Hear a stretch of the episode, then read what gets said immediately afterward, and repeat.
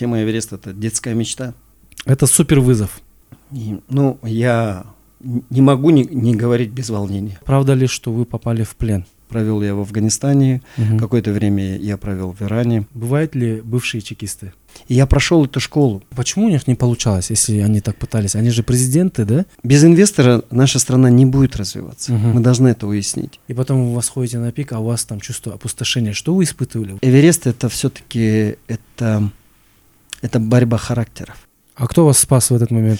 Эркекче жігітше айтамын да я өлімге даяр болчумун да подумал блин зачем он это сделал я не снимал украинский флаг он является диктатором но я считаю что ошибки часть нашей жизни может быть очень важная часть нашей жизни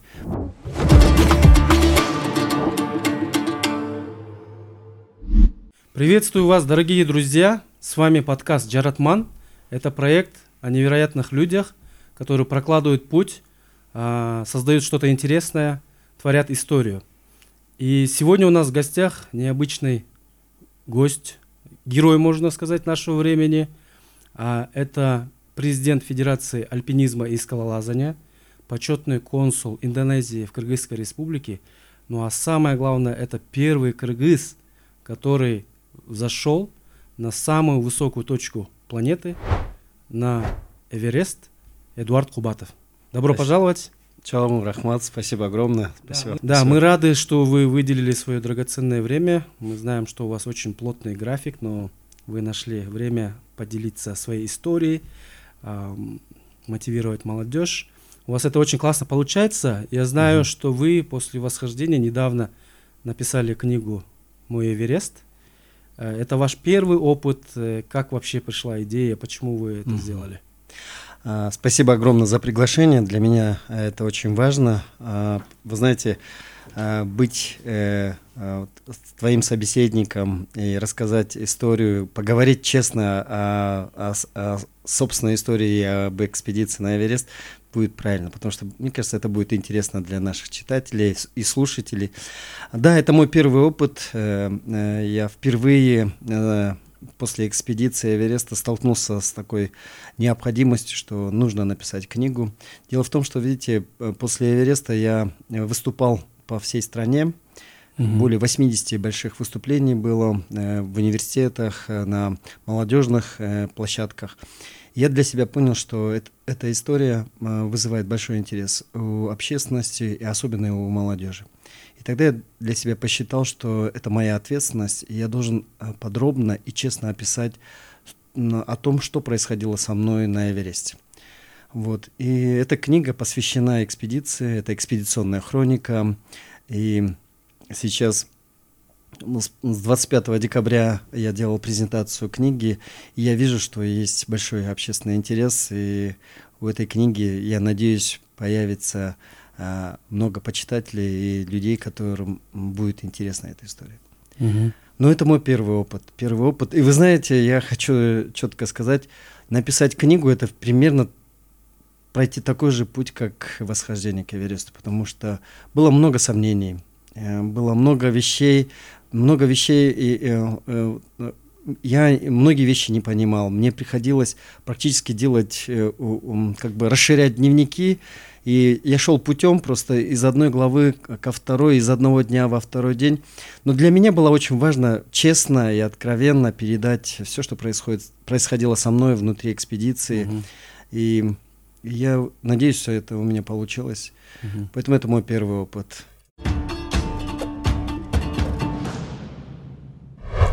Вдохни энергию величественных гор с каждой капли воды легенда от компании Шоро. Родниковая вода легенда происходит из ледников Тиньшаня и содержит в себе уникальный комплекс полезных микроэлементов. Свежесть и чистота горных источников, собранных в бутылку легенды, помогут тебе покорить абсолютно любые вершины и достичь новых высот. Легенда – это выбор истинных победителей.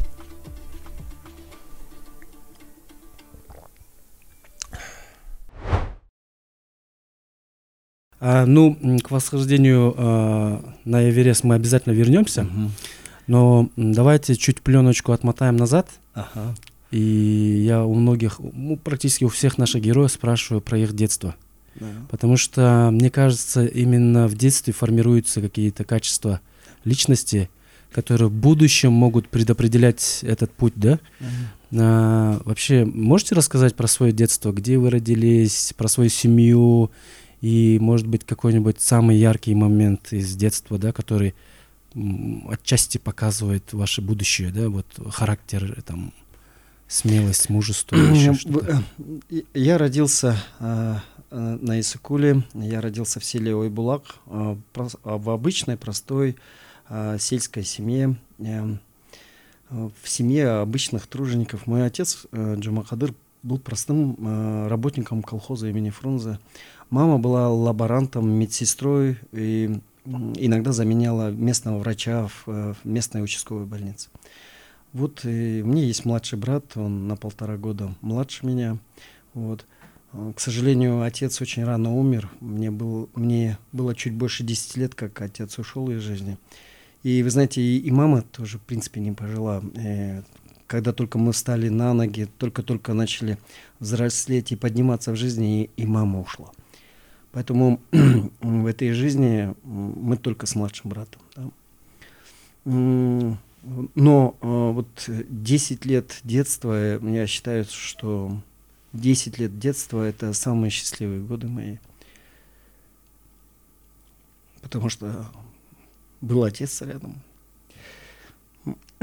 Но в целом, в целом, я считаю, что для меня было большой привилегией родиться в этой семье, а, потому что отец создавал вот эту мощнейшую добавленную стоимость. Это в детстве привить любовь к книгам, к знаниям, потом его походы, его истории, рассказы.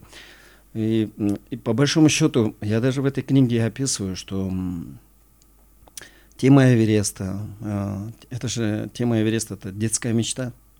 А и- вы об Да, этом уже мечтали да, в детстве? Да, вы знаете, в 9 лет я, когда зна- а, мне отец рассказывал про Эверест, про а, горную систему, про э, шерпа Тенцинга Наргея, я уже в 9 лет знал о том, что есть шерпы, есть Эверест, и, и- и о том, что в 53 году эта гора была открыта миру. И, и его вот эти рассказы у костра, в походах, в горах, э, и, э, они, конечно, и, э- и- и это создало во мне вот, э, вот это стремление когда-нибудь в, в этой жизни оказаться на высшей точке. То есть это ваш отец заложил интерес Да, к этому, да? Отец вообще был невероятно, несмотря на то, что у него не было высшего образования, у отца была невероятная такая природная просвещенность. Он М. был очень начитанный, творчески очень развитый человек. Он а, рисовал невероятные картины, рисунки, занимался графикой, резьбой по дереву, писал стихи. Но при этом очень был эм, такой стеснительный, достаточно закрытый, как бы человек жил в своем мире. Но вы знаете, он пожил немного, практически там, ему, может быть, было 34 года, а, когда он умер, да, и, но он, видимо, ощущал, что жизнь уходит, и сумел, сумел вот последние годы дать очень много для нас. Да. Мгм. Ну, мы в пять лет научились играть в шахматы. Мы читали книги э, с, таким, с таким упоением, что в сельской библиотеке не осталось ни одной книги, которую мы не перечитали с младшим братом. Поэтому ему приходилось э, ездить в Тюб, э, в районный, э, в районный центр, и оттуда привозить книги. И у нас даже, вы знаете, в селе, в рубленном казацком доме, у нас было две комнаты, был- просто были завалены книгами. И вот это его отношение ко мне, отношение к младшему брату, отношение к, к жизни, к природе, к знаниям, они стали просто очень ключевыми вещами. То есть фундамент тогда был заложен, да? Да, и представляете, мне сейчас 51, и все, все, что связано с отцом, и, ну, я не могу не, не говорить без волнения. Мгм. Поэтому вот так. Им- иманы саламат болсын Да, да, рахмат. жаны жаннаттан болсын после того как вы окончили э, Школу, школу э, и как, как я понял вы поступили на службу в советскую армию и есть информация что вы э, служили также в Афганистане кто-то даже мне написал правда ли что вы попали в плен А, да, вы знаете, таким образом, в 89-м, ну, это немного, небольшое, я уточню некоторые детали. В 89-м году я был 17-летний юноша и поступил в военное училище. Mm. Курганское высшее военно-политическое училище а, авиационное. И я поступил в экспериментальный факультет военной экстремальной психологии. И там было очень ограниченное количество э, курсантов. И это был очень интересный факультет, связан именно с военной психологией, изучением военных коллективов и э, людей в боевых условиях, боевых mm-hmm. экстремальных действий. Да. Вот, э, но в Афганистан я попал, да, у меня военное начало, конечно, я кадровый офицер, потом я служил в органах национальной безопасности. Э, в 92 году я, э, я уже начал служить в органах национальной безопасности, не имея практически высшего, не пол, э, при наличии неполного высшего образования, я уже начал служить в органах национальной безопасности. В 92 году я был уже в строю. Угу. И получается, ну, в Афганистан я попал в 99-м, не в 99-м, в 2000 году. А, то есть намного 2000 позже, да? 2000 по 2004 года я служил в Афганистане. Я находился в системе разведки. Ну, я сейчас не хочу в детали вдаваться, но, в принципе, в публичной плоскости об этом знают, о том, что я несколько лет провел, почти три с половиной года провел я в Афганистане, угу. какое-то время я провел в Иране, и я служил. Я служил, не работал, а служил в системе разведки. И, и, и эта работа связана была с борьбой международной антитеррористской, mm. именно в системе антитеррористской деятельности. Вот. Эм, Многие говорят о том, что там, э, ну, это, конечно, досужие домыслы прямые, что относительно плена. Да, э, видите, это был очень сложный период в Афганистане. Это первый приход талибов, mm-hmm. и ну, страна находилась в очень репрессивном, очень агрессивном политическом режиме. Да, у меня был период, когда в Кабуле я оказался несколько дней э, в, в, скажем так, э, э, ну, за, в закрытом формате. Я находился можно сказать, э, условно, как в, в Зиндане, э, этот, несколько дней. Я mm-hmm. находился из, несколько дней из-за того, что талибы проводили очень активную фильтрационную работу, и в это время я оказался в, этом, в этой ситуации. Но я благополучно вышел из этой системы mm-hmm. и продолжил свою работу. Да. Mm. Этот, этот такой э, факт, он присутствует, но он не имеет продолжительного формата. Угу. Да, несколько дней я находился как бы в ограниченной системе свободы и лишен был возможности передвижения. Это было в Кабуле, в районе Вазирах-Вархан. Угу. А в каком году закончилась ваша служба там? Я в 2004 году вернулся с Афганистана и в, именно в 2004 году в декабре подал в отставку. Mm. Подал в отставку, потому То есть что... сразу после приезда, да? Да, практически сразу после приезда, после mm. возвращения. А вот э, бывают ли бывшие чекисты?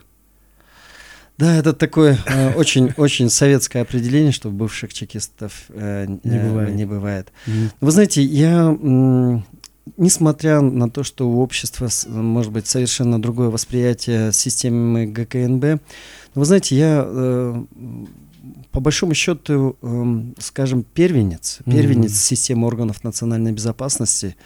Э, это Вы было... имеете в виду со времени обретения независимости? Да, независимости. 92 mm-hmm. год я уже был в, составе в составе э, офицерского состава национальной безопасности. Вот. И, и вы знаете, я, э, если вспомнить органы национальной безопасности, это был Анарбек Курамач Бахаев, mm. бывший министр образования, кандидат философских наук. И он был одним из выдающихся руководителей органов национальной безопасности. Mm.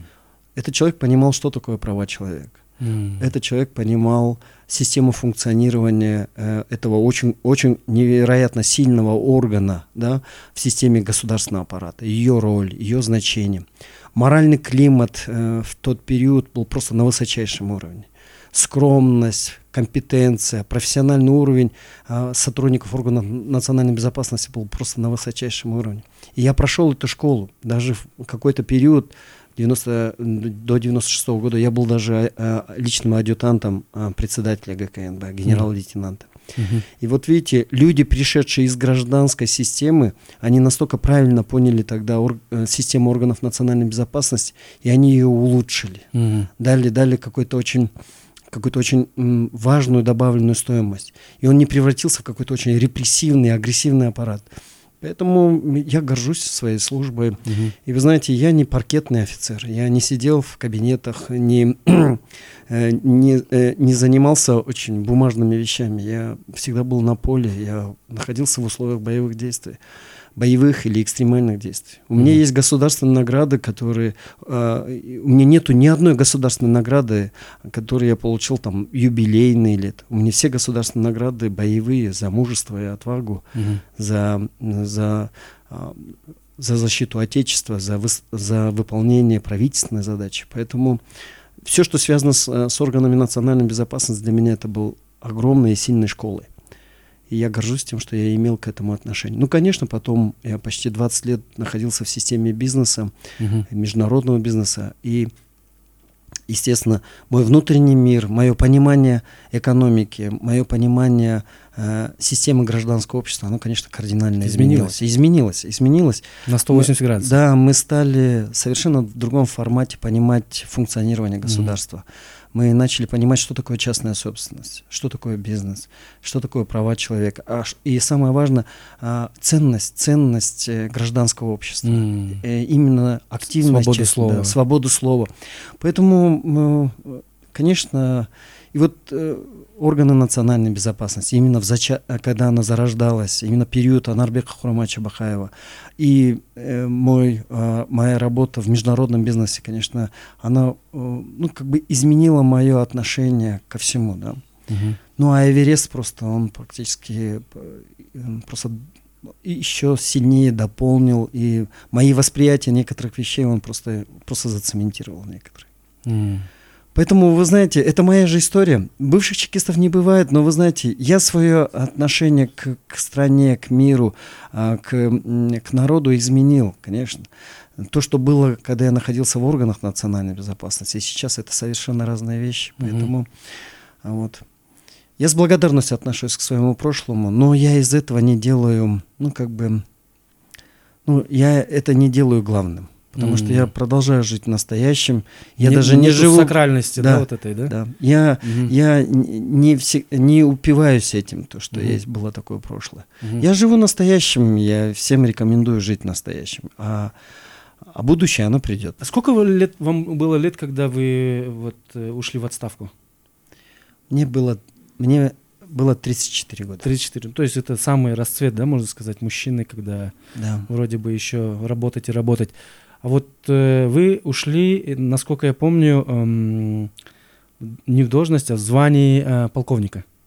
Я Или ушел... вы получили позже? Нет, я ушел в звании подполковника. Подполковника. Подполковника ага. и с позиции начальника управления. Угу. Тогда не было главков, не было больших служб. Э, самым высшим структурным подразделением являлось управление. Я был начальником mm управления и подполковником. Mm А вот. каким вы были руководителем тогда?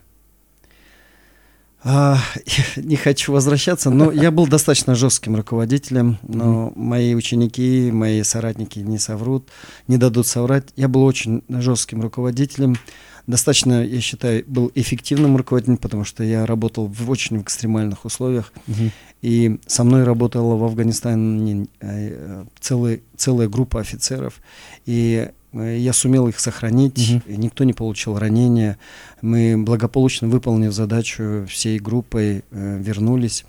Вот. Э, достаточно жестким руководителем. Конечно, многие сейчас, сравнивая меня и сравнивая то, что было в моей жизни в органах национальной безопасности, они не видят э, как бы вот этих параллелей, они иногда думают, что это два разных человека, но я же тоже развиваюсь, mm-hmm. я тоже в, в, в своем социальном аспекте, в своем духовном личностном аспекте э, развиваюсь и не стою на месте. То, что было актуально и важно в моей, в моей системе, когда я должен был принимать очень ответственные и жесткие решения. Я должен был за свои решения нести свою полную ответственность. Э, были человеческие судьбы, э, это боевые условия, всегда ты находишься под риском. Конечно, ты проявлял очень жесткий характер и очень, ну, скажем, жесткие требования к системе управления и единоначале. Угу. Но когда я оказался в бизнесе и, скажем так, стал частным лицом, моя суть и мое отношение к жизни, к людям, оно изменилось. Угу. Я, я... В какую сторону изменилось?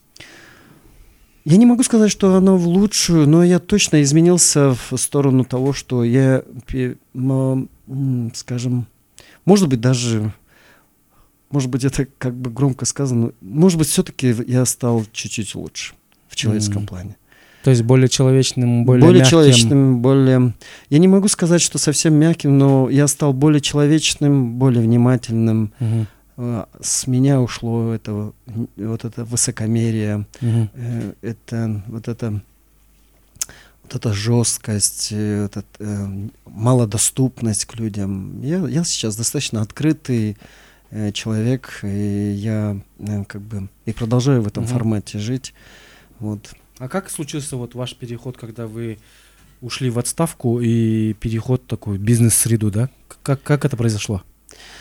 Ну, вы знаете, э, это я ушел в отставку, в принципе, не, я мог бы продолжать работать, продолжать служить и мог бы, вероятно, достичь, возможно, каких-то определенных высот в системе органов национальной безопасности. Но у меня произошел трагический случай, когда погиб офицер на боевом задании погиб офицер, угу. и мой первый заместитель получил очень серьезные увечья. И я тогда для себя посчитал, что я эм, несу тоже моральную ответственность за своих подчиненных. И это стало причиной того, что я э, принял ответственность и ушел в отставку. То есть это было ваше собственное желание? Да, это было мое собственное желание, это было очень трудное желание, и это было очень трудное решение. Угу. Но э, я считаю, что это было честное решение. Угу. Ну, вы знаете... О котором вы не жалеете? Я не жалею, я не жалею, но вы знаете, как... Я-то, когда уходил в отставку, я уходил никуда. Mm. Я кроме, кроме То работы... есть у вас не было запасного аэродрома, который не вы было. Я, э, многие думают, что у меня были готовые условия для бизнеса mm-hmm. или в международных проектах. Нет, я ушел в пустоту, и мне потребовалось э, 2005 год я занимался поиском работы, возможностью и, как бы реализации, собственной реализации уже в частном секторе. Вот. Поэтому это был очень... 2005 год был очень тяжелый для меня год. И, но так получилось, что меня заметили, это заметили вообще в другой крупной международной бизнес-компании, э, заметили мои ресурсы, возможности и предложили мне работать. И я начинал... Вообще в бизнесе начинал с простого консультанта угу. и, и вырос до практически заместителя председателя совета директоров угу. многомиллиардной компании. Таким образом. Ну, консультантом обычно называют тех людей, которые в компаниях больших, да, корпорациях, есть такие консультанты а директор по непонятным вопросам, да? И обычно туда приглашают людей, у которых есть э, опыт э, работы в силовых структурах. Да, возможно, это так, потому что мне приходилось много дел- решать бизнес-вопросов, э, снимать многие риски для большой бизнес-корпорации, ну, скажем, инвестиционного холдинга, снимать риски в Таджикистане, в Азербайджане, а потом позже в Афганистане уже а, как частное лицо, не как военное лицо. Mm-hmm. Поэтому я начинал с, а, с позиции консультанта. И, и потом вы выросли да, и да. дошли до совета директоров Центеры. Да, это был мой, можно сказать, моя последняя должностная позиция в бизнесе. Я в 2016 году участвовал а, в, в открытом конкурсе на замещение независимого директора в Центере. И из 63 кандидатов я прошел. Нас Вы про... единственный, кто прошел? Не, нас прошло три человека, три человека ага. даже пять пять человек приняли высший балл. Но э, э, когда кыргызская сторона запросила э, Канаду и агентство по ценным бумагам, ну, рег, э, финансового регулятора Канады запросила, кто из пяти кандидатов является наиболее соответствует статусу независимого директора, который не должен был отражать интересы одного акционера, а э, защищать позиции всех акционеров. И они тогда сказали, что из всех пяти кандидатов мой статус самый высокий. Угу. И после этого одобрили меня в качестве независимого директора. Угу. Я был независимым директором, я не отражал позицию Кыргызстана, я должен был отражать и защищать интересы всех акционеров. Mm, то есть держать нейтралитет, да, между да, акционерами? Да. А у вас было право голоса? Да, у меня было право голоса. Угу. А вот человек, вы как человек, который вот изнутри эту ну, вообще всю э, систему э, Центеры, Хумтору знает, э, как вы думаете, вот это соглашение, оно было э, правильным для нас или оно было невыгодным, и вы с этим как-то боролись? Вы знаете, э, каждый директор, который э, приходил на, на, в Центеру, я думаю, все имели э, вот такое желание и устремление изменить ситуацию к лучшему. Угу. Потому что все понимали несправедливость положения, несправедливость вообще ситуации с рудником. Да? Но вы знаете, по большому счету, поздние директоры, вот директора, которые работали в последние годы, они практически э, боролись с той несправедливостью, которая была создана при, э, при Акаеве. Угу. Именно при Акаеве в 2004-2005 годах мы попали вот в эту систему кабального соглашения, когда потеряли контроль над рудником. То есть и это по... соглашение все-таки было кабальным, да? Да, да. Угу. И э, а соглашение было кабальным, и мы, имея огромный рудник на своей собственной стране, мы практически и, и этим рудником не управляли. И это, вы знаете, эта ошибка была не э, не народа, не государства, это была ошибка просто политическая, да? Политическая. Угу. И поэтому, по большому счету, уже при, при, этот будущий президент, те президенты, которые пытались, боролись и пытались исправить эту ситуацию, тот же Бакиев, э, э, Атамбаев, э, все они пытались изменить эту ситуацию. А как вы думаете, почему у них не получалось, если они так пытались? Они же президенты, да? Ну, главнее человека нету, да? да?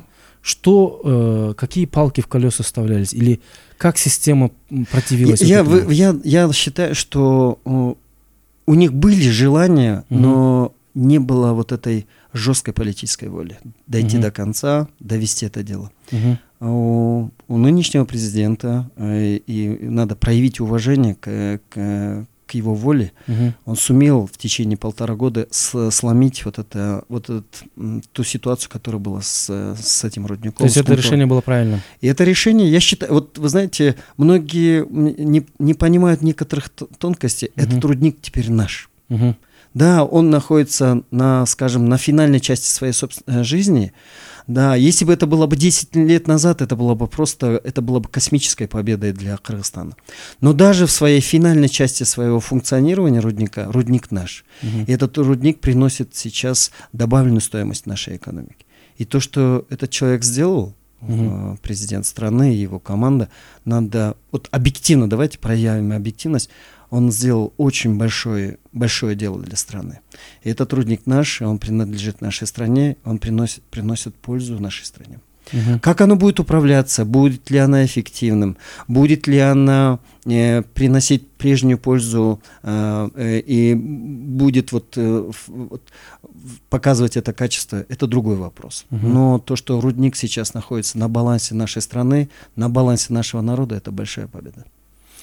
Насколько я знаю, вот э, то ли в Саудовской Аравии, то ли в Арабских Эмиратах существует закон на государственном уровне, что все ископаемые, которые добываются на территории страны, то ли 70, то ли 80 процентов должны остаться в этой стране. Да. Как вы думаете, вообще можно ли эту практику применить э, у нас в государстве? Потому что у нас тоже есть, да, вот э, месторождение это, но это все закрыто вот этой пеленой тайны, потом непонятные какие-то инвесторы приходят, непонятные соглашения, как вы сказали, кабальные условия, да? Можно ли вы просто вот так взять отрезать, сказать, 70% наши, 30% инвесторы, пожалуйста, приходите, заходите, разрабатывайте и работайте, да? Ну, я думаю, это немного другая, э, все-таки разная ситуация. Ну, поймите, Саудовская Аравия, э, Эмираты, это, э, это страны, которые воспитались в англосаксонской системе, угу. где есть право частной собственности, есть э, э, независимый суд, есть арбитраж, и там работают законы, они последовательны. Особенно угу. то, что касается инвестиций, они абсолютно последовательны. И они не создают условия отягощения для инвесторов. Угу. В этих условиях, конечно, и тем более, э, когда мы говорим о Саудовской Аравии, о Ближнем Востоке, это нефть и газ. Это совершенно другой уровень ресурсов, который приносит максимально, а, максимально и быстро возврат инвестиций и добавленную стоимость э, к инвестициям. Угу. У нас, к сожалению, нет нефти и газа, золото, медь, цветные металлы. Это все-таки более сложная вещь. Угу. И, а, скажем так, а, возврат инвестиций в этих проектах, он, он более долгий, более 10 лет. Угу. Вот. И, ну, вот эта система, вот условная система, 30 инвесторов, 70 в стране, эта система в нашей стране не сработает. Угу. Инвесторы просто, их не будет. Ну окей, пускай будет там 50 ну, на 50 или 60 на 40, да, но взять и четкие границы расставить, да? да? Это, вот, вы знаете, вся проблема с нашими инвесторами, мы не должны тоже винить инвесторов в проблемах нашей страны. Э, хорошие они, нехорошие, но они вкладывают, вкладывали э, свои средства в реализацию проекта. Это надо, это обоюдное должно быть, э, скажем, требование. Правительство должно вести себя адекватно, законы должны быть последовательны, они должны исполняться, а не изменяться в худшую сторону для инвесторов. Это должно быть очень обоюдные взаимоотношения. Все должны выигрывать. Да, все должны выигрывать, и правительство, и народ, и инвестор. Угу. Но если одна сторона все время выигрывает, и одна сторона проигрывает, но при этих условиях мы, мы и так считаемся, Кыргызстан считается очень тяжелой юрисдикцией. Mm. Сюда честно говоря, публичные, большие э, инвесторы будет все равно сложно идти. Mm-hmm. Пока у нас не сформируется, а, как бы скажем, очень правильная нормативная и, скажем, социальная база для инвесторов. Mm-hmm. А, видите, горнодобывающая отрасль, она еще тем, чем еще отягощена, она хотим мы, не хотим, любые рудники приносят вред экологии в меньшей степени, в большой степени они нарушают целостность э, природы или э, того ландшафта, который они э, на, на том месте, где разрабатывается месторождение. Mm-hmm. Потому что это огромные карьеры, хвостовые хозяйства, нарушается цикл функционирования этой экосистемы на том месте. Mm-hmm. Поэтому все непросто. Но э, инвестор, инвестор, без инвестора наша страна не будет развиваться. Mm-hmm. Мы должны это уяснить. Поэтому должны быть очень четкие, ясные правила, которые не будут меняться ежегодно а, на в сторону ухудшения. Один раз мы должны сформировать правила, и эти правила должны просто беспрекословно, беспрекословно соблюдаться. соблюдаться. Прежде всего со стороны правительства. Mm. И тогда пойдет. Mm. Ну и, конечно, суды. Mm-hmm. Суды должны быть независимыми. Международный арбитраж у нас должен работать, потому что инвестор должен быть уверен, что он может защитить в Кыргызстане свои права через суды. Угу. Но, так, но такого сейчас в нашей стране нет. Угу. И это, кстати... А, а чтобы этого добиться, что нужно сделать? Мы должны, мы должны признать, что международный арбитраж является, э, будет иметь главенствующий момент mm-hmm. в Кыргызстане. Mm-hmm. Особенно, когда касается прав инвестора. Mm-hmm. Раз. Второй момент, мы, могли, мы должны давать возможность выбору во взаимоотношении правительства и инвестора определить, по какой юрисдикции они будут разрешать свои споры. Угу. Это может быть международный арбитраж, э, это может быть местная юрисдикция. Это должен быть право выбора между инвестором. А в ближайшей географии где это уже применяется? Это применяется уже в Ташкенте. В Ташкенте. В Ташкенте. В городе, э, э, в Узбекистане, в Ташкенте есть уже э, свободная экономическая зона. Это, это и есть восстание, где инвестор может уже определять, что, вот, например, он будет работать в Казахстане, но э, все правовые вопросы, все mm-hmm. споры мы решаем в, арби- э, в международном арбитраже или в лондонском суде. Mm-hmm. Или... И этот выбор сейчас есть. И это То есть инвестор приходит да. и, и говорит, мы будем работать по вот такому да, праву, да? Да, да. да, mm. И э, э, это работает сейчас в Ташкенте, и это работает в Астане. И э, наши соседи сейчас в этом плане продвинулись очень далеко. Mm-hmm. И поэтому и, вот, особенно инвестиции в, в Узбекистане, они имеют уже этот... Массовый характер, да? Да, он профицит, он... Э, э, уже инвестиций настолько много, что просто государство не справляется с инвестициями. А для нас, для нас это пока недостижимо. Угу. Нам надо очень сильно много работать для того, чтобы мы получили доверие у инвесторов. Ну вот Маргулан Сисимбай, когда ему задали вопрос, как нам притянуть инвестиции, он же сказал, ребята, не надо притягивать инвестиции. Инвестиции придут сами на благодатную да. почву, да? да. Создайте, Создайте почву, условия. где инвестор будет защищен. Да и знает, что в случае чего он может там обратиться в какой-то суд, да. общий такой мировой признанный, да, и он будет иметь нормальные права, да, как во всем мире. А вот после того, как э, ну, вы начали работать в бизнес-сфере, там этот, э, когда у вас появилась идея, что вот я хочу заниматься альпинизмом, восхождением, вот эта история, э, когда, когда вы начали э, идти? Вообще э, в, активной спортивной среде я появился, ну, можно сказать, в 2014 году. Угу. Это практически 8 лет назад. 8 лет назад, ага. Вам было 42, да? 42. 42. Угу. Я тогда начал бегать марафоны, угу. э, и мне, э, я сделал первое восхождение, это была первая моя большая гора, это пик Ленина. Я сделал восхождение за 10 дней в таком в спортивном стиле. И вот тогда у меня появилась уверенность, то, что у меня есть какая-то определенная предрасположенность э, к, к высотному альпинизму, и, и, и все пошло. Угу. А вот э, 40 лет э, у вас что-то случилось, что вы решили заняться спортом. Вот что вас подтолкнуло к этому? Ну, вы знаете, я, когда учился в военном училище, я вы, выполнил нормативы кандидата мастера спорта Советского Союза по боксу. Угу. А, вот, я выигрывал региональные этот, э, соревнования. Я был, э, выполнял нормативы также кандидата мастера спорта по военному многоборью. Mm. Поэтому я, в принципе, был достаточно спортивен. И у меня очень много получалось в легкой атлетике, э, в, циклич, в цикличном, э, циклическом спорте. Поэтому, в, в принципе, ну, вы знаете, служба в органах национальной безопасности, потом большой бизнес э, не давала возможности заниматься серьезно спортом. Да? Mm-hmm. Но в 2014 году я для себя принял решение, что надо. Надо э, как бы уделять этому серьезное внимание. И все пошло. И в моей жизни появился не только марафоны, появился триатлон, появился альпинизм. И, и в конечном итоге э, пусть даже был я возрастным очень для местного, местных, э, для местного спорта, для местного триатлона, для, тех, для легкой атлетики, но я, в принципе, как бы внес какую-то свою лепту в развитие вот любительского марафона и в развитие на нашего отечественного триатлона, потому что я был на, многократным рекордсменом страны mm-hmm. по триатлону. Э, держал... В Ironman, насколько да, я знаю. Да, mm-hmm. да, я выполнял нормы Ironman три раза.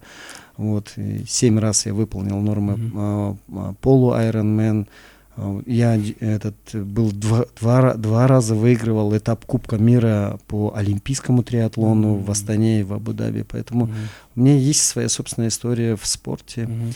Вот, и вот, все это а... перемешалось и с альпинизмом mm-hmm. потом. Да. А, небольшой ликбез для тех, кто не знает, что такое Ironman. Ironman это дистанция в триатлоне. А, максимальная, да, насколько я знаю. Да, Там нужно будет проплыть 3,8 километра.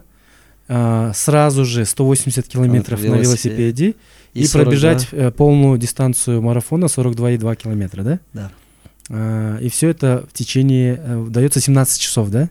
Ну, я проходил э, в Италии, в Эмилии Романе проходил за 9.23, угу. в Барселоне за 9.43. И самый мой худший результат, э, потому что э, организаторы, это, это, это мое выступление в Гамбурге, но там был не, вместо 180 километров э, нам пришлось проезжать 190 километров. Из-за этого нарушился вот этот, э, скажем, Тайминг, да? Тайминг. И угу. это все зависит... Ну, это организаторы просто не просчитали правильно, и мы проехали вместо 180 лишние 10 километров. И это, конечно, очень сильно изменило. Да. да?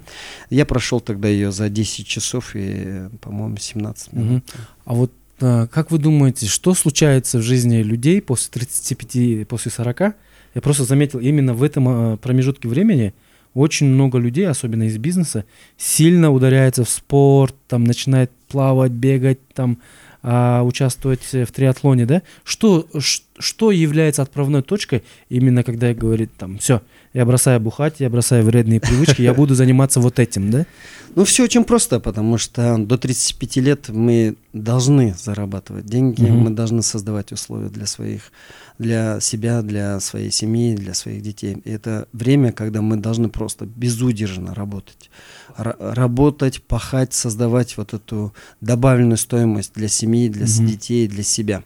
Вот. А после 35, когда мы достигаем определенных успехов в бизнесе, в общественной жизни, мы понимаем, что не все главное, не, не, не все крутится вокруг нее, mm-hmm. не все крутится вокруг материальных вещей, и мы начинаем, ну и мы становимся уже мудрее, и мы выходим на другой уровень, когда мы начинаем думать э, о жизни не только как предмет между семьей и работой. Мы, у нас появляется увлечение, у нас появляется в жизни спорт, Поэтому я считаю, что это очень очень объективно и очень, ну, как бы очевидно, что после 35 лет люди осознанно приходят к спорту. Мгм. Потому что мы начинаем уже стареть, каждый хочет держать себя в форме. Или, или мы, нас, нами занимается после 40 лет э, больницы, или мы займемся спортом и см- сможем сохранить свою вот эту физическую и духовную оболочку на долгие года. Мгм. А вот спорт является же сублимацией войны, да, грубо говоря, то есть э, метафорично, да, Да. а что я занимаюсь спортом, то есть я являюсь хорошим воином, да, Ну. или я являюсь полководцем, да, да. и это есть ли там желание, вот внутреннее желание доказать окружающим, что я альфа, что я, я еще могу, да? Да, э, я думаю, ну, здесь ничего страшного нет. Это, Это нормально. это основа. Это основа. э, это вообще все, что связано со спортом, с большим спортом, это преодоление. Мгм. Преодоление. И, естественно, э, ты преодолеваешь, ты становишься сильнее, ты, э, э, ты начинаешь обгонять, становиться лучше, чем другие. И, естественно, вот эта тема альфа-самца, она будет обязательно появляться. Мгм. В спорте тема альфа-самца, она всегда присутствует. Потому что ты как в стае. И ты из этой стаи выкарабкиваешься в лидеры. Из лидеров ты превращаешься еще больше. И это нескончаемое движение. Мгм. Потом надо понимать, спорт это м, спорт э, не только преодоление, это же еще дисциплина, это, это самоотверженность. Это много, много, много появляется новых качеств, которые были не востребованы до этого, а спорт, он просто делает их очень важными. Мгм. Естественно, э, вот эти вещи, сила, преодоление, достижение, выход за пределы своих возможностей приводит к теме альфа-самца, лидерства, эм, скажем, крутизны в спорте. Поэтому Мгм. это присутствует, и этого не надо бояться. Это нормально. Да. ж- а, Потом, явление. когда мы говорим о спорте, Мгм. это же тестостерон, Мгм. особенно когда мы говорим о мужчинах. Это Мгм. тестостерон, а тестостерон, он не улетучивается, он должен вылиться в, в результат, это Мгм. в победу, в Это достижение. помогает э, в личной жизни, Да, это да, да. помогает в бизнесе. Да, это помогает в бизнесе, в спорте и в личной жизни. Мгм. Э, То есть Да, э, да, определенный это- профит в этом Не есть, да? есть, есть, Мгм. конечно. Так что, друзья, если вам вы чувствуете, что вам не хватает тестостерона, то начните спортом. заниматься спортом. Потому да? что если у мужчины уходит тестостерон, э, он становится другого порядка. Уже. Он превращается из, э, из хищника, превращается в овощ, я не знаю. Мгм. И он начинает терять энергию, силу, значение. Поэтому надо заниматься спортом, чтобы наша не только мужская энергия про- про- оставалась с нами до максимального доступного срока. Мгм. А сколько сейчас вот спорта в вашей жизни активного? Да. Как много спорта? Перед Эверестом я считаю, что о, спорт занимал у меня практически 35-40% жизни. Э, Две тренировки в день, это 25 часов в неделю я тренировался. Мгм. Утром первая тренировка, вечером вторая тренировка. Это из года в год, из месяца в месяц. Поэтому оно, я думаю, занимало э, спорт занимал, а, а, занимал порядка 40%. Сейчас, я думаю, э, после Эвереста я немного нахожусь в таком состоянии, в поиске очень большой какой-то спортивной цели. И, э, естественно, они есть, э, но вот сейчас я нахожусь в режиме 20%. Мгм. Ну, это важно. Я считаю, что 20% э, жизни, если ты уделяешь спорту, это очень-очень ценно. Мгм. Очень ценно. Сейчас вы бегаете, плаваете и крутите велик, да, да? к сожалению, я сейчас не кручу велосипед. Э, Я сейчас бегаю, плаваю и делаю очень большой объем а, общей физической подготовки. Это силовые тренировки без, э, без, без тяжести. Это вот отжимания, приседания, э, любые подтягивания. Ну и потом выходные, любое выходное время я нахожусь горах, э, Мгм. прок- продолжаю оттачивать свои скальные и альпинистские навыки. Мгм. Вы мне еще рассказывали, что у вас есть особый какой-то распорядок питания, да? Можете Да. про это рассказать? Как вы питаетесь? Ну, я не хотел бы, чтобы э, люди из этого делали пример. Э, э, Ну, чисто вот ваша У меня история. аскеза. Я очень аскетичен в питании. И, и я пи- питаюсь один раз в день. И к этому я пришел из-за я питался пять раз в день, три раза в день, один. В общем, э, я очень много тестировал за 7-8 mm-hmm. лет, и для меня сейчас э, питаться один раз в день, э, это вот, вот этот тот баланс, который я наконец-то нашел. Да. Uh-huh. И я не, не ощущаю голод, я не ощущаю желания, э, ну, как бы, потребность в еде. Организм принял этот вариант, и это ор... комфортно, да? Да, и при этом я э, достаточно интенсивно тренируюсь, mm-hmm. и, и этот э, формат он работает. Mm-hmm. Но я не советую, потому что, вероятно, у меня есть небольшая особенность моего организма к этому. Mm, Поэтому то есть это все индивидуально, да? Это очень индивидуально. Uh-huh. Это очень индивидуально. При этом я нахожусь, в, все анализы говорят, что я нахожусь в хорошем балансе, и, и тело, и внутренние органы находятся в правильном формате. Uh-huh. Я не, не, не ощущаю стресса от того, что я питаюсь один раз в день.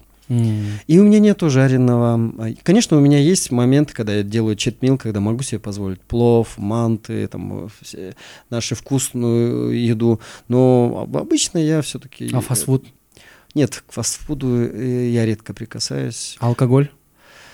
А, после Эвереста чуть-чуть я э, немного нарушаю режим, немного хулиганю, но это связано с тем, что я а, позволяю себе э, выпить э, пару бокалов красного вина.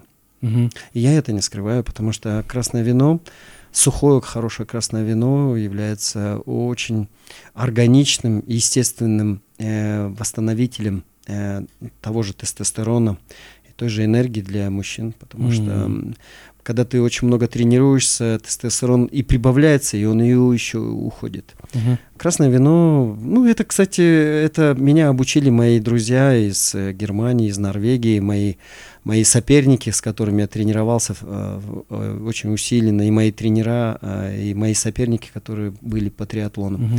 Вот на Западе это у спортсменов, триатлетов есть культура сухого вина, красного угу. вина. Поэтому, если все в меру, это всегда в пользу.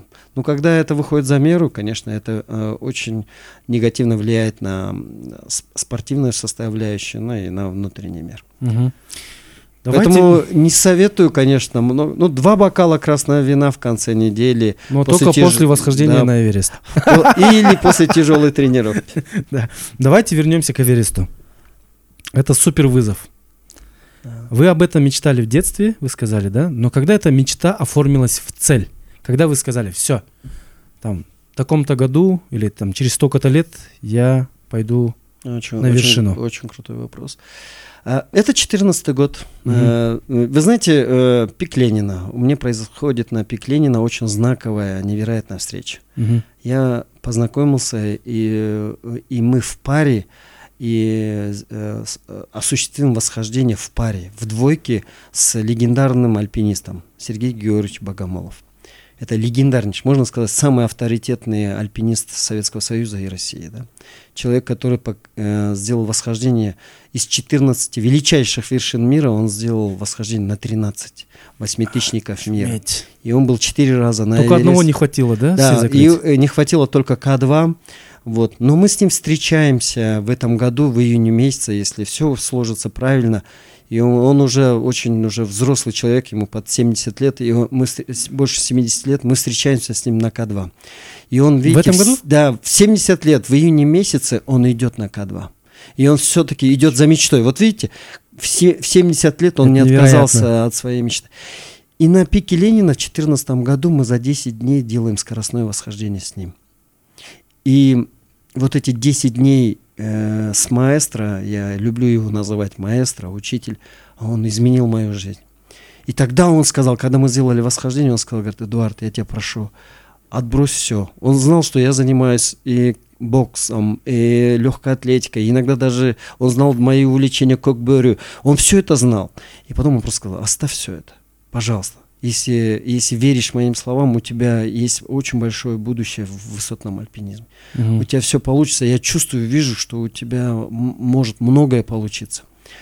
И тогда я даже пошутил, сказал, что говорю, Сергей Георгиевич, и Эверест. И он тогда мне сказал, говорит, в течение пяти лет, может быть, даже быстрее ты зайдешь на этот. Угу. Я не поверил в это. Я говорю, нет, Эверест это невозможно. Он говорит, пять лет.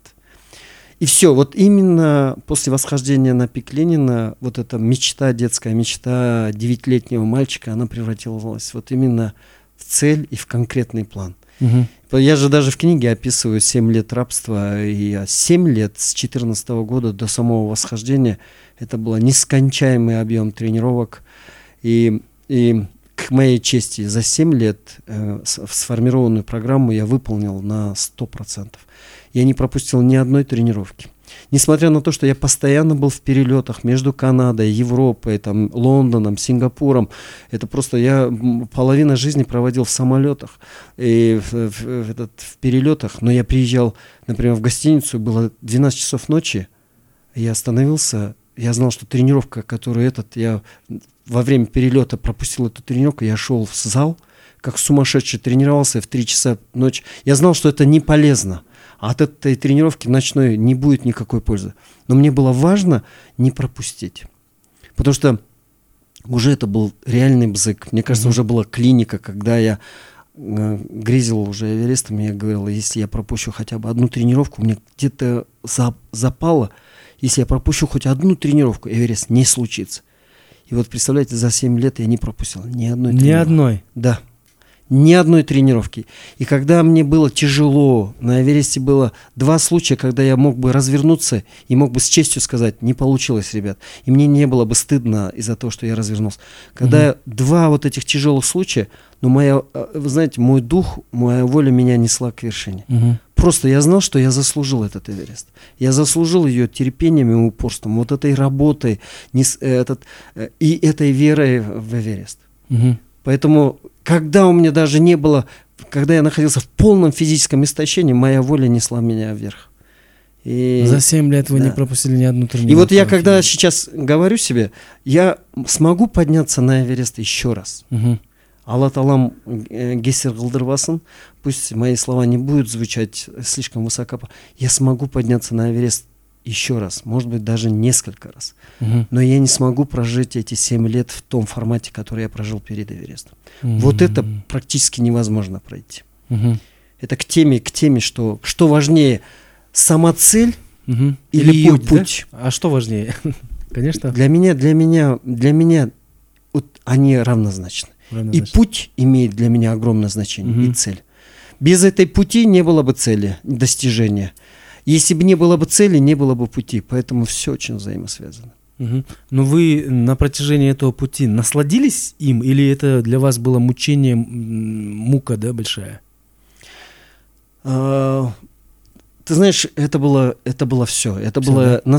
это была настоящая каторга, а, но в то же время я был в предвкушении Эвереста, я ждал, я ожидал, я верил в то, что я смогу взойти. Я знал, что э, вот этот невероятно тяжелый, тяжкий труд когда-нибудь воздастся, и у меня э, э, будет такой результат, такое достижение, которое просто, э, скажем, э, оправдает все эти семь лет э, тяжелейших тренировок. Mm-hmm. Так и случилось, и я благодарен судьбе и Всевышнему за это.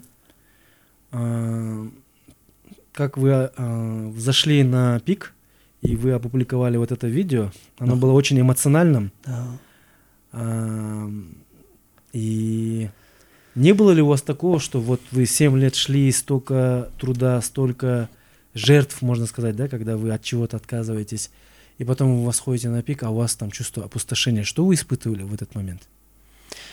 Эм, очень, очень тяжелый вопрос, конечно. Эм, но для себя я на Эвересте уточнил две очень ключевые вещи. Угу. Когда я шел на восхождение в штурмовой день, для меня Эверест имел просто невероятное значение.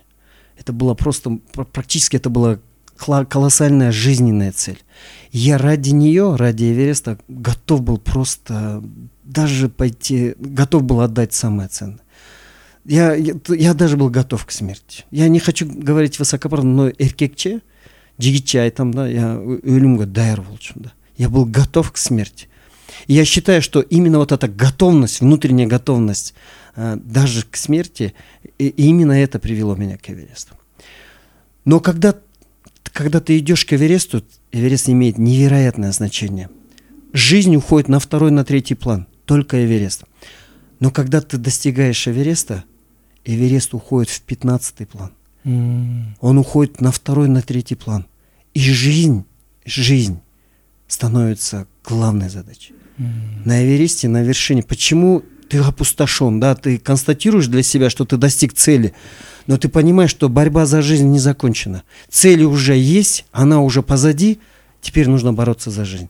Надо спуститься и выжить, потому что 80% альпинистов погибают на спуске. И понимаешь, на Эвересте, на, на вершине, Эверест уже не имел никакого значения. Мгм. Только жизнь и воз- вот это желание выжить имело первостепенное значение. Мгм. Поэтому ты опустошен.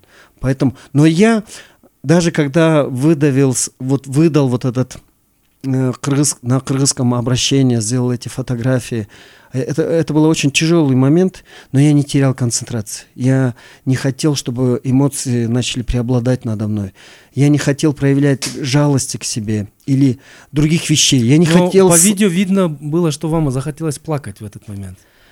эм, Или это просто- Последние секунды видео, они тяжелые были. Мгм. Я, в принципе, я сказал, я дошел сюда Мгм. практически на грани э, жизни и смерти. Эм, да, и я благодарен, э, что я сумел сохранить вот эту...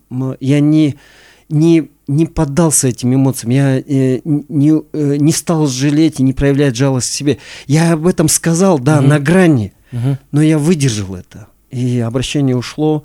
Вот, и я хотел сохранять даже в самый вот этот ответственный, эмоциональный, важный момент, сохранять концентрацию.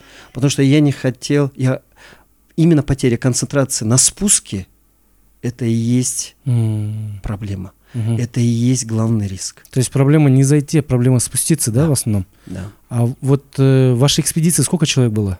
16 альпинистов. 16. Они все зашли или не Нет. смогли? Только 5 человек. Только 5 человек. Да. А что случилось с остальными? Болезни, э, гипоксия. Ну, они ковид. вернулись назад, все живые. Да, здоровые. они живы. Только один напарник наш, э, один очень сильный шерп, он погиб на 8 тысяч метров перед штурмом.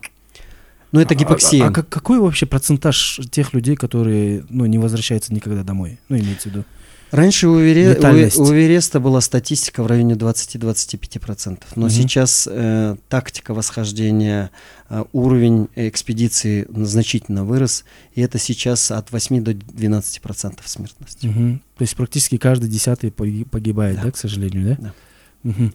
А ну вот, э, вот этот день, когда вы поднимались, э, насколько это был благоприятный день? А, или же вы понимали, что, блин, тяжелые условия, можно лучше вернуться назад? Было ли такое? Это, э, вы знаете, мы же ждали погоды практи- практически 6 суток на 7 тысяч метрах. мгм. И э, когда появилось это погодное окно на 23 мая, это было для нас счастье. М. И это было А как вы понимаете, э, вот это погодное окно появилось? Ну, о, ну, во-первых, визуальная оценка. Потом мы очень активно изучаем э, мет- международные метеостанции, норвежские, швейцарские, а, и изучаем погоду на тот вариант. да. Мгм. И делают, э, кстати, лидеры экспедиции, э, ключевой момент в экспедиции в штурмовой день это анализ погоды. М. И умение анализировать погоду, оценивать погоду это просто важнейшее качество. И Абрамов угадал с погодой. Ну, как, а ш- как они анализируют? У них есть какие-то устройства? не, не, нет. э, Выходят и Не, не, делают? мы анализируем все сайты, ну, есть, получается, он анализирует все сайты, именно э, сайты погоды, связанные с Эверестом. М. Но самое ключевое, это норвежский сайт очень М. четко дают. Они изучают, смотрят, потом они консультируются с другими экспедициями и определяют, вот, что есть погодное окно, нет погодного. Мгм. Ну и визуальная оценка. Это был да. солнечный день, да? Это был морозный, очень ветреный день. Ветреный день. Ночью мы, мы же поднимаемся ночью. А. Ночью был очень сильный ветер до 35 километров в час. Ну и было холодно до минус 35, минус 40. Мгм. Вот. И, но когда мы подошли уже к вершине, когда были уже на уровне 8600 метров, 8600 метров, появилось солнце, и градус упал до минус 25, и ветер начал уменьшаться. Мгм. И это стало такое благо для нас. Это и- знак, да, такой? и это, да, гора открывалась для нас. А. э, Мы же говорим, у альпинистов есть поговорка, чтобы гора впустила и отпустила. И она впускала нас, и потом благополучно отпустила. Но это погодное окно было э, э, 23 мая и 12 мая. В, в этот сезон, 21 год считается очень тяжелым альпинистским сезоном, постковидный сезон, и только два дня на Эвересте была погода, 12 мая и 23. А вот э, на высоте 8300 метров есть точка невозврата, да? Да. Э, кладбище альпинистов, или это не там? Нет, с 8 тысяч метров начинается, Начинается кладбище. кладбище, да? Вот говорят, что на этой высоте нормы морали, которые есть на Земле, Да. вот с этой высоты они уже не работают. Ну, условно говоря, если э, ваш товарищ с экспедиции упал или ты- там с ним что-то случилось, то рекомендуют, не рекомендуют, а есть правило, что нельзя его трогать, там поднимать или еще что-то, да? Чем это объясняется? А, Вообще с 8 тысяч метров начинается зона смерти. Мгм. Зона смерти. И да, вот есть тема, те- вообще тема морали на Эвересте очень, очень сложная вещь. М, Вот. э, Действительно, если человек перестал э, идти своими собственными ногами, э, никакой напарник, никакой друг Не не, поможет, да? Если у человека случился приступ или гипоксия на высоте выше 8 тысяч метров, его практически невозможно спасти. Если, если альпинист перестал функционировать самостоятельно, его невозможно спасти. Мы знаем, что это отложенная смерть, что он еще может будет жить еще пару часов, но точно ты не поможешь ему. Поэтому, поэтому у Эвереста сложилась гора без морали, да, то, что друг друга оставляет, напарник напарника оставляет. Но здесь есть очень серьезное альпинистское объяснение. А На, 8, на 8600, на 8700 метров спустить человека, который перестал самостоятельно передвигаться, невозможно. Мгм, И это, это, эта тема связана с отложенной смертью. мгм. Мужественные люди это принимают. И они говорят, не надо мне помогать, пожалуйста, спускайтесь, оставляйте меня. И они принимают эту смерть. Некоторые цепляются за жизнь, пытаются, чтобы их спустили, но это практически невозможно. Мгм, Поэтому таким образом. мгм. Вот. Но в нашей экспедиции, я описываю это также в книге, что наша экспедиция был, э, я считаю, что в нашей экспедиции была мораль. Мгм. Потому что мы а, четыре человека, которые взошли одно- единовременно, ну, Мгм. и, и это Анна Перемиловская, Даниэла Волфсон, се- Георгий Шулепов и я, мы вот именно в штурмовой день оказывали просто невероятные, мы проявляли качество поддержки, взаимовыручки, и мы друг друга помогая вы- вы- вышли. Я шел первым, Георгий Шулепов вторым, девчонки замыкали, но мы все сделали для того, чтобы мы вместе зашли. А сложнее самому первому, наверное, да? Да, ты возглавляешь экспедицию, формируешь э, темп, формируешь качество. Мгм. А был ли у вас момент, наверное, на последних сотнях метров, когда вы хотели это все бросить, или вот такого сомнения этого уже там нету? Нет, э, это такой э, вопрос, который иногда появляется среди друзей и журналистов. Нет, у меня не было ни одного момента, ни одной секунды отказаться от восхождения. Мгм. Нет, я знал, что э, я смогу дойти. То есть у вас какая-то моральная подготовка тоже была? Да, э, и, кстати, это очень важно. Иногда даже это важнее, чем твоя Физика. физическая, Ага. физическая подготовка. Дело в том, что э, э, Эверест это все-таки это, это борьба характеров. М. Это не борьба физических твоих кондиций, нет, Мгм. характер. Физически ты уже истощен к 8 тысяч метров. Ты идешь практически на нуле. Мгм. У тебя в бензобаке 0 литров, но ты все равно идешь и двигаешься. И тебя наверх, на вершину ведет только твой характер и воля. Мгм. Поэтому волевые качества на Эвересте приобретают на, в зоне смерти приобретают именно первостепенное значение. Мгм. Поэтому у меня не, не, когда даже у меня был кризис, когда были проблемы с кислородом, когда я понимал, что я настолько истощен, что могу просто погибнуть, единственная вещь, которая меня продолжала двигать вперед, это воля и Мгм. характер. А был, были ли мысли о смерти, что вот, блин, я не увижу свою семью, не возвращусь, или такого не было? Ну, это было. Было, да? было. Это было на ступеньках Хиллари, когда а, кислородная маска заледенела, и я перестал, ко мне вообще перестал поступать кислород, и я моментально начал терять сознание. Но все знают, что на уровне 9000 метров, если ты теряешь сознание, ты встречаешься со смертью. Это все, конец, да? Да, я Мгм. когда терял сознание, я понимал, что я осознавал, что я ухожу, но, но я думаю, внутри себя я продолжал верить, что я смогу вернуть со- сознание и выжить. 40 секунд Вот я в книге описываю бесконечно. Вы 40 секунд были без сознания? Без сознания. А что вы в этот момент видели? Или просто темнота? Видел детей своих, Мгм. видел небо, видел Эверест. Я уходил а, с открытыми глазами. А кто вас спас в этот момент? Да, э, мой шерп, э, он... э, Он дал свой кислород? Нет, нет, он сменил, сменил, он, вернул мою резервную маску, которая была, я... У него, видите, на 8600 метров у него был кризис. Я отдал свою резервную маску, а по инструкции альпинистского я не должен был давать резервную маску, потому что резервная маска это и есть гарантия твоей жизни. М. Но я не задумываясь отдал эту маску ему, и, и это было как бы наше напарничество, наша дружба, это наше как бы Мгм. братство. И когда он почувствовал, что я теряю сознание, он вернул эту маску мне, а свою маску отогрел внутри комбинзона. И через 40, 40 секунд подача кислорода была восстановлена, и я вернулся к жизни. И для меня Шерп, э, Лакпа э, на, этом, на этой вершине, на высшей точке Эвереста имел самую главную ценность. Мгм. Но мы эту ценность заслужили нашей дружбой. То, что мы делили груз, мы делили все тяготы вместе. И он никогда не носил груз больше, чем я. Мы все делали вместе. И это было и уважение, и братство, и дружба. А, Поэтому ва- на Эвересте есть мораль. есть мораль, да? А, Есть Есть, место для дружба. человеческих ценностей, да? Восхождение на Эверест это супер вызов, да, а, мало кто вообще способен на такое. А, И чему э, вот этот период вашей жизни вас научил? Какая самая главная мораль? Что вы извлекли из этого? Главная ценность э, моего восхождения – это мое отношение к жизни. Э, Мне 51 сейчас, э, в 49 лет. Я просто для себя понял, насколько цена э, многогранна и интересна жизнь. И я, я теряя сознание, практически умирая за 80 метров до вершины Эвереста, я просто понял для себя, что жизнь имеет просто невероятную ценность.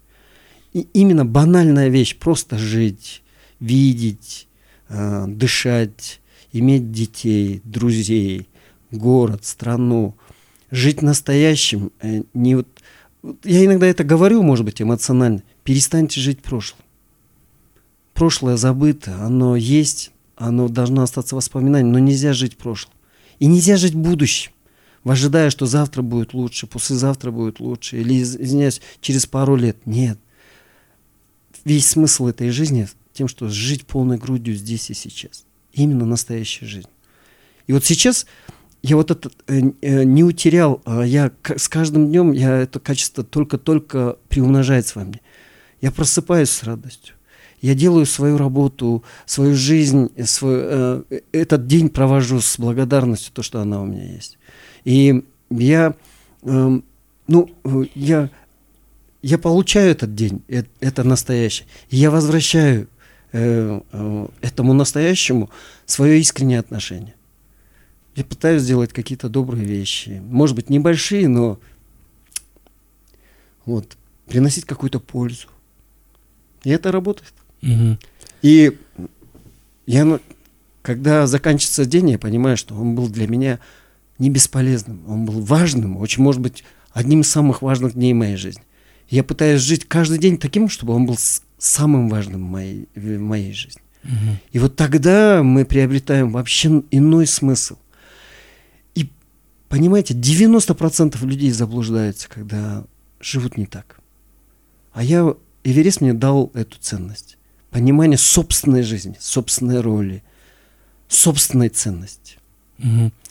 А вот как недавно один из боксеров, э, Бивол, по-моему, сказал э, после боя, да, насколько я помню, с Альваресом. Да. Э, получается, есть путь из Такмака э, в Лас-Вегас, да? Э, Эдуард Кубатов показал, что есть путь из Бишкека или из Тюпа, да, на Эверест, да? Да. Наверняка ваша история сподвигла также многих других э, э, вот эту мечту уже оформить в цель, да? И Да. э, есть, да, люди, которые говорят, я хочу, Да, хочу да, повторить. э, да. Вот для меня, для меня это имеет огромную ценность, то, что э, проложенный путь на Эверест, он а, не останется без, не остался без внимания. Я знаю, что сейчас два-три человека, которые Готовятся. просто идут, и я надеюсь, что у них получится. Я, возможно, буду в числе самых первых болельщиков и э, людей, которые будут с, с, с нетерпением ожидать этой победы. Мгм. Вот для меня это будет, э, зна- знаешь, э, это будет для меня огромной победой после моего восхождения, если еще один гражданин Кыргызстана, и если их будет несколько, сделают з- свое восхождение на Эверест. Значит, а, значит, эта экспедиция была не зря. Мгм. Значит, мое восхождение имело смысл. Мгм. Если это э, становится мотивом или ценностью для других альпинистов, которые идут к этой высочайшей точке Мгм. мира. Поэтому я жду, я уверен, что в ближайшее время а, страна а, будет принимать поздравления со всего мира за, за- а, за восхождение на Эверест. Мгм. Я хочу, чтобы у этих ребят это получилось. Если, я хочу, чтобы гора впустила и отпустила, и пусть у них все получится. Мгм. А, ну, вообще, э, это же не дешевый вид спорта, да? Сколько стоит восхождение на Эверест? Восхождение на Эверест стоит э, сейчас непальские э, компании, э, альпинистские компании предлагают условия с 35 тысяч. А британские, ну, вот Elite Expedition, это как бы британские компании предлагают 125-130 тысяч. Все зависит от того, э, в каком формате ты хочешь. Мгм. От 30 до 130 тысяч. Мгм. Вот. Я думаю, что справедливая цена в районе 50-60 тысяч долларов. М. Ну просто мы должны понимать, что э, там затрачивается очень большой объем финансовых, материальных ресурсов, чтобы держать эти лагеря. А, все продукты питания, все вещи доставляются или вертолетом, или 100 километров доставляются гужевым транспортом или людьми. Поэтому м, эти, э, э, вот этот бюджет имеет, имеет на- под собой очень серьезное реальное обоснование. Да. М. А чтобы не ошибиться в датах, я вот записал для себя. 3 февраля в Южной Америке на горе Аконкагуа, Как, да? Это высшая точка Южной Америки. Да, в- в Аргентине, да? Да, в Аргентине. Вы установили флаг Кыргызстана. Да. 27 мая 2022 года вы сняли флаг Украины на одном из пиков Кыргызстана. Вот Мгм. э, многие задаются вопросом, ну, вы устанавливаете флаги на других пиках, да? Мгм. А у нас сняли флаг, э, ну, дружественной страны, можно сказать, да? А, Да. какая логика в этом? Да, это очень хороший вопрос, потому что э, общественность не совсем э, правильно приняла мое решение. И, не- вы знаете, э, я считаю, что э, когда появился украинский флаг э, на пике Путина, Мгм. э, на Кыргызском хребте, на нашей территории, я считаю, что это все-таки было связано с некой такой политической, внешнеполитической провокацией. Мгм. А, вот. И я не хотел, э, чтобы страна была втянута в какой-то внешнеполитический аспект. Представляете, происходит, э, готовится Высший совет Евро, э, э, ЕС в Мгм. Бишкеке, и в- накануне э, про- проведения высшего саммита э, появляется флаг Украины на пике Путина, и вот эта ситуация. Мгм. Но вы знаете, на пике Путина стоит только один треножник. Мгм. И там пусть даже э, старый, э, обветшалый, но на этом треножнике висел кыргызский флаг. Мгм. Для того, чтобы повесить украинский флаг, нужно было убрать кыргызский флаг. Мгм. Пусть даже разорванный. И у- э, к Украине у меня огромное уважение. Э, к, э, э, э, к тому, что происходит.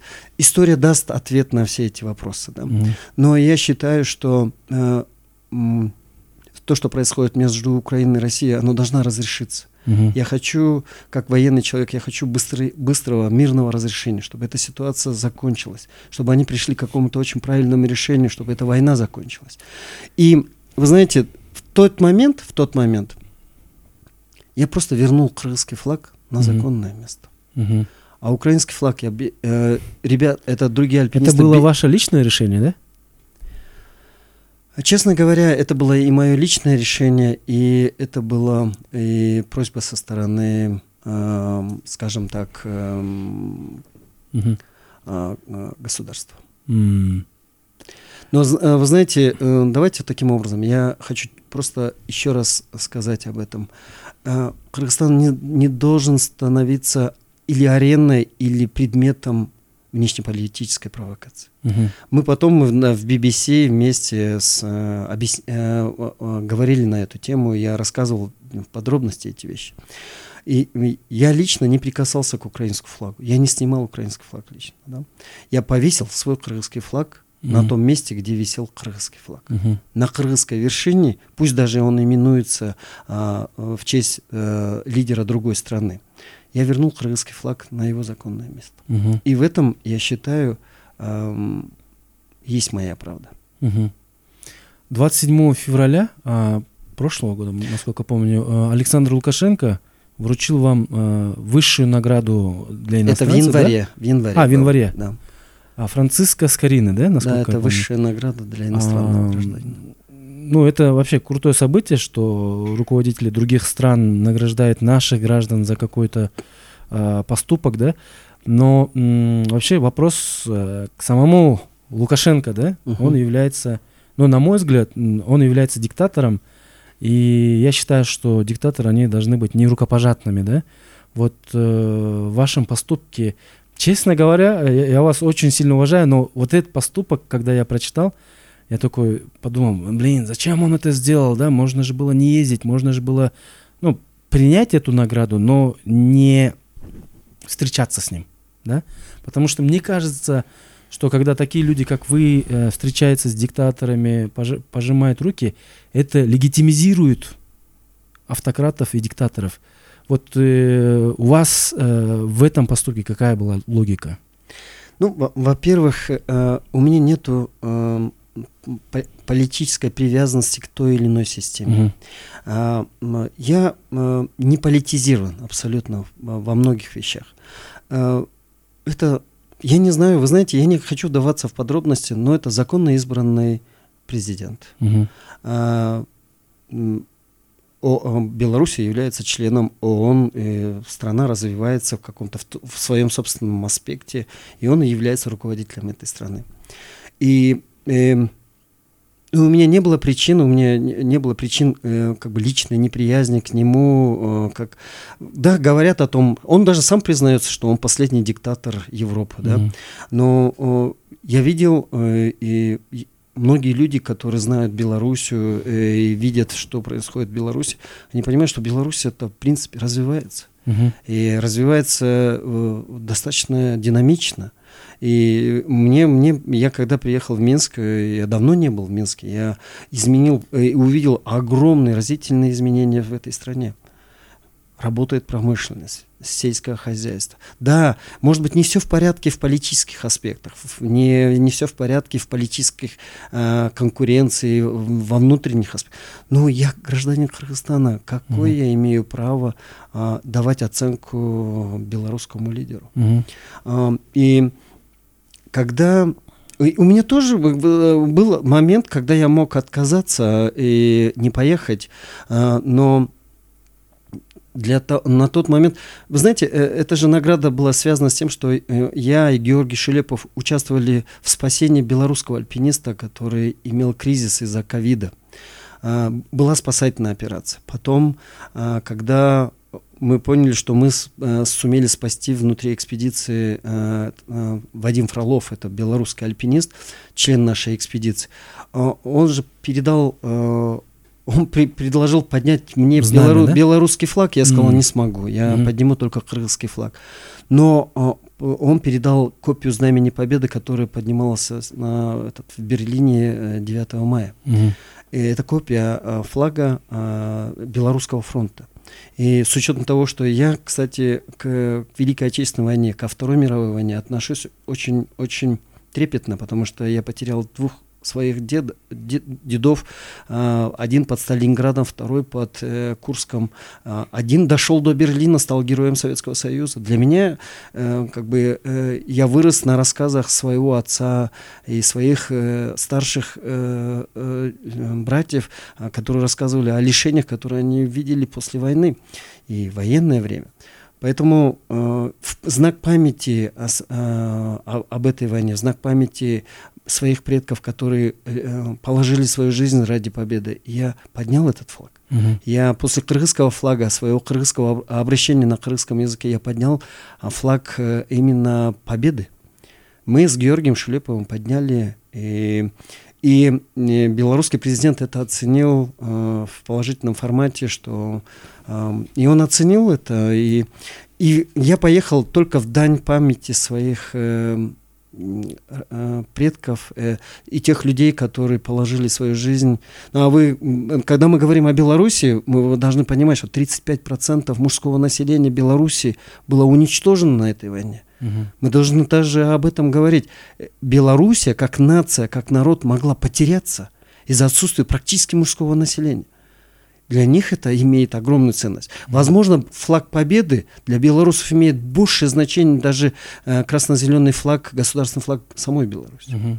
И я поехал только дань памяти предков и людей, которые от, э, отдали свою жизнь. Угу. Вот и все. И да, и меня он принял, э, вручил награду, э, э, он проявил ко мне личное внимание. У mm нас был даже диалог. Но э, это было искренне с его стороны, э, э, его отношения, поэтому и ничего более. mm И я потом вернулся в Бишкек, и, и все. mm И то есть сомнений, ехать или не ехать, не было? Э, когда э, руководитель администрации президента Беларуси мне написал, я, честно говоря, немного, я думаю, может, меня разыгрывают. Э, я подумал, может быть, это э, пранк. пранк, и я даже не обратил внимания. Но когда пришло второе сообщение, э, и э, пришло ссылка на этот на сайт администра... президента Беларуси, где я уже был награжден, и я тогда понял, что это достаточно серьезно. И первое время я думал, что я наверное, не поеду, и, возможно, белорусский посол вручит мне эту награду здесь, на территории Кыргызстана.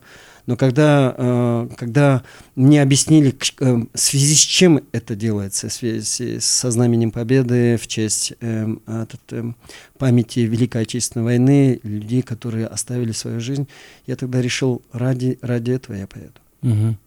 И ты, ты знаешь, я очень принимаю с благодарностью внимание со стороны общества – как положительные, так и отрицательные. Было, было очень много радикальных оценок в отношении меня. Я это принимаю. Это было мое решение. Прав я, не прав. Ну пусть это покажет история.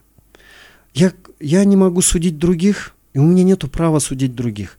И, и других людей судить меня тоже нет права. Это право только есть у Всевышнего. Угу. Судить другого только есть право у Всевышнего.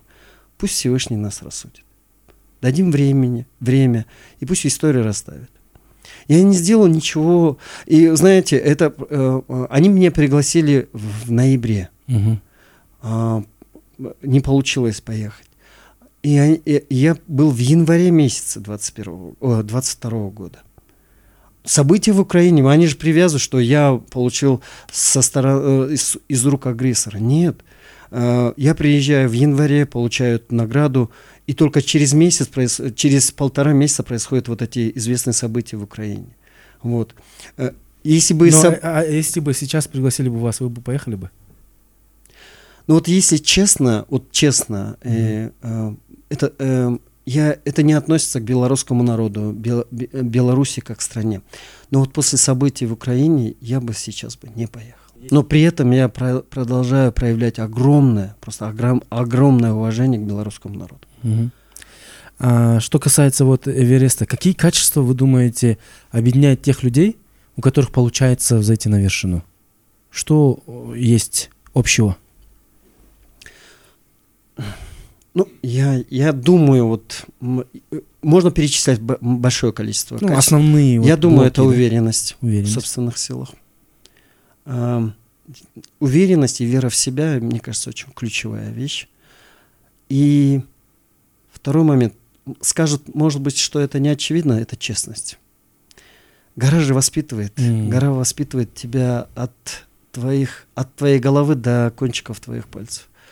И если ты на Эверест идешь как на войну, словно на битву, ты проиграешь. Э, эту гору невозможно ни покорить, ни, mm. ни обладать. Гора тебе дает просто какую-то секундную возможность зайти и спуститься. Да? И я шел на Эверест именно с честностью, проявляя честность. А, честность к себе, честность к обществу, честность и благодарность к вершине. Угу. Вы знаете, у меня какой-то был очень такой сложный момент, когда я шел к Эвересту, и было огромное общественное внимание со стороны не только кыргызского сегмента, но и центральноазиатского сегмента. Все говорили о том, что я могу стать не только там первым кыргызом, а первым кыргызстанцем. И вы знаете, я э, попался вот под эту ложную, очень, очень фальшивую возможность стать первым кыргызстанцем или вот эту, получить эту славу uh-huh. первого кыргызстанца, да. И, и какой-то момент мне стало противно за себя, э, за свою позицию. Вот. И у меня появился даже элемент такого собственного неуважения к себе. Из-за того, что я просто промолчал и не дал какой-то внятной и четкой реакции на тот момент.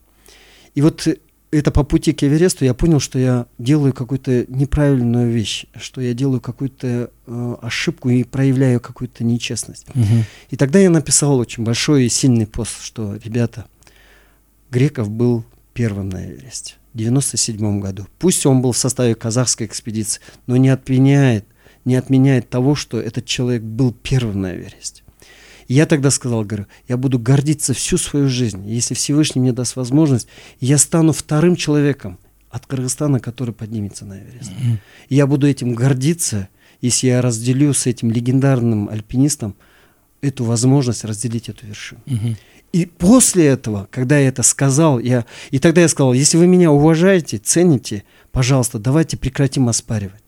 У меня будет возможность стать, возможно, первым кыргызом.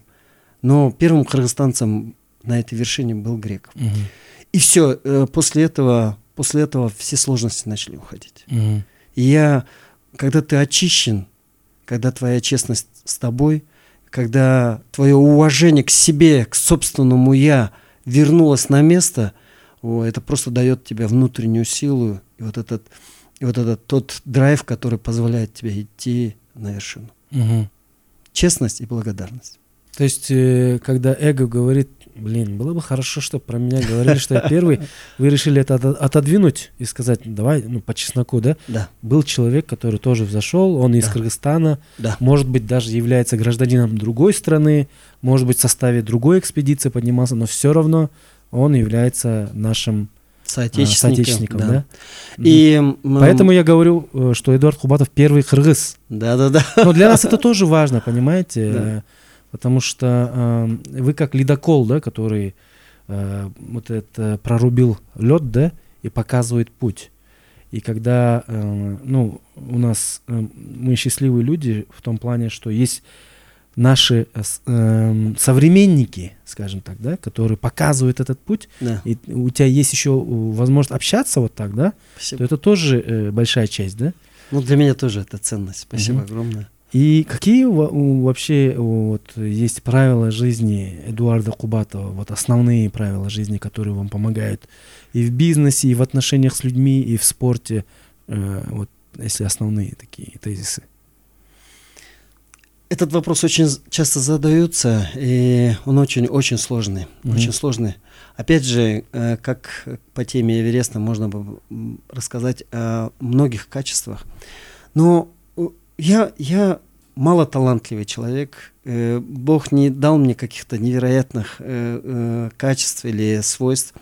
Я обычный, обычный человек, но я считаю, когда я оборачиваюсь назад, что в моей жизни я сумел добиться многих сильных вещей только своим упорством и дисциплиной. Упорство и дисциплина. И несмотря на все э, возможности, когда я, мне казалось, что весь мир от меня отвернулся, я, когда даже весь мир, даже не то, никогда я думал, что весь, когда весь мир от меня отворачивался, угу. э, моя вера в себя оставалась непоколебимой. Я понимал, что я могу много исправить, я могу много изменить. я вот хочу сказать, это вера в себя и упорство и, конечно, дисциплина. Угу. И эти вещи, мне кажется, и характеризуют меня как и спортсмена, и как э, офицера, и как э, человека. Угу. А какой бы вы совет дали себе молодому 20-30-летнему? Совсем молодому, да? А, молодость это э, э, это период, очень ключевой период, где мы делаем очень много ошибок. Угу. Вот. Но я хотел бы сказать себе, чтобы я, несмотря на все свои ошибки, продолжал двигаться, продолжал мечтать, продолжал идти к своей цели. Mm-hmm. Потому что это время больших ошибок, больших и малых ошибок, но именно эти ошибки иногда ломают человека, делают невозможным дальнейший путь, и иногда он начинает менять свое отношение к своей цели – практически предает свою цель из-за своих ошибок. Но я считаю, что ошибки часть нашей жизни, может быть, очень важная часть нашей жизни. Потому что без ошибок мы не становимся... Вот отсутствие ошибок, это, э, это, я считаю, что это фальшивый человек. Только ошибки делают нас другими. Угу. Делают нас лучше только наши ошибки. Угу. И несмотря на все свои ошибки, я бы молодому Эдуарду посоветовал продолжать двигаться к своей цели не, и не оборачиваться, и не смотреть ни на что. Угу. Я, я бы пожелал бы и молодежи. Угу. Потому что э, мы должны быть готовы к тому, что ошибки будут. И, и даже будут тяжелые, возможно, даже фатальные. Но это не, не причина останавливать свой путь. Угу. Спасибо большое. Спасибо. Это получился, я думаю, очень такой мотивационный выпуск. А, и было невероятно интересно сегодня с вами общаться. Спасибо огромное. Погрузиться в эту историю, а, стать ее частью, да. И а, сегодня вы принесли свою книгу, о которой вы рассказывали в начале нашего разговора. Называется он «Мой Эверест». И давайте сделаем так, что за самые интересные комментарии, да, да. это будет в Ютубе, за самые интересные комментарии мы сделаем так, что вот эту книгу Эдуард Байке сам лично подпишет и вручит э, автору этого комментария, да? Да, я это сделаю с огромным удовольствием. Угу. Спасибо вам большое. А, я желаю вам, чтобы вы еще не раз покорили самые высокие вершины, Спасибо. не только нашей планеты, но и вообще в жизни, да, в спорте. А, ваша история очень вдохновляет многих. А, и спасибо вам вот, за личное мужество, за храбрость, за смелость и за то, что вы выделили свое драгоценное время и пришли и сегодня поделились с нами невероятной историей, которая называется «Мой Эверест». Спасибо огромное. Чем рахмат. Чем рахмат. Спасибо. Спасибо огромное. Друзья, а, это был подкаст Джаратман. В гостях у нас был президент Федерации альпинизма и скалолазания, почетный консул Индонезии в Кыргызской республике, а, триатлет, айронмен, бизнесмен а, и первый кыргыз, который а, покорил а, Джамалунгму, Эверест, зашел на эту самую вершину. А, невероятная история Эдуарда Кубатова. А, ну а вы, пожалуйста, пишите комментарии, подписывайтесь на наш канал, а, отправляйте ссылки, если вам понравился этот выпуск. А, мы рады будем каждому нашему новому зрителю, слушателю. Вот. И будьте джератманами, создавайте и творите историю. Спасибо. Спасибо. Чао, рахмат.